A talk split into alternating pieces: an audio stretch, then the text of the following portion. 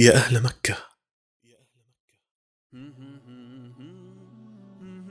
الناس يصلون وأنتم تصلون. لكن صلاتكم بمئة ألف في غير بلدكم. والناس آمالهم وأمانيهم تنحصر في أن يتيسر لهم الطواف حول البيت. وقد لا تتحقق لهم تلك الآمال. إلا إذا شاخ أحدهم ومال ولا يبلغ الآخر منه مناه إلا وقد شاب رأسه وفوداه. أما أنتم فتطوفون بالرضيع والفطيم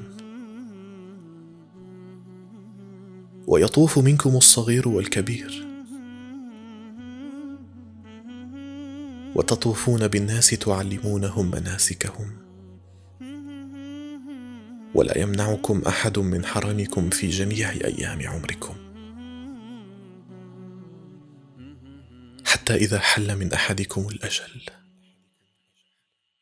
ووقع عليه قاطع الأمل. حمله نعشه إلى المسجد الحرام.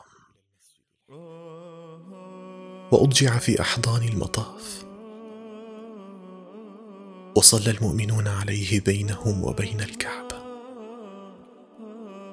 تودعه بظلها. ويودعها هو في ترنيمات الدعوات واستغفارات المؤمنين. ثم إنه يدفن في هذه البلدة الحرام. وتسجنه في بطنها كالأم إلى يوم التمام. فالله أنتم؟ ما غبط أهل بلد كما غبطتم في الحياة وما بعد الممات.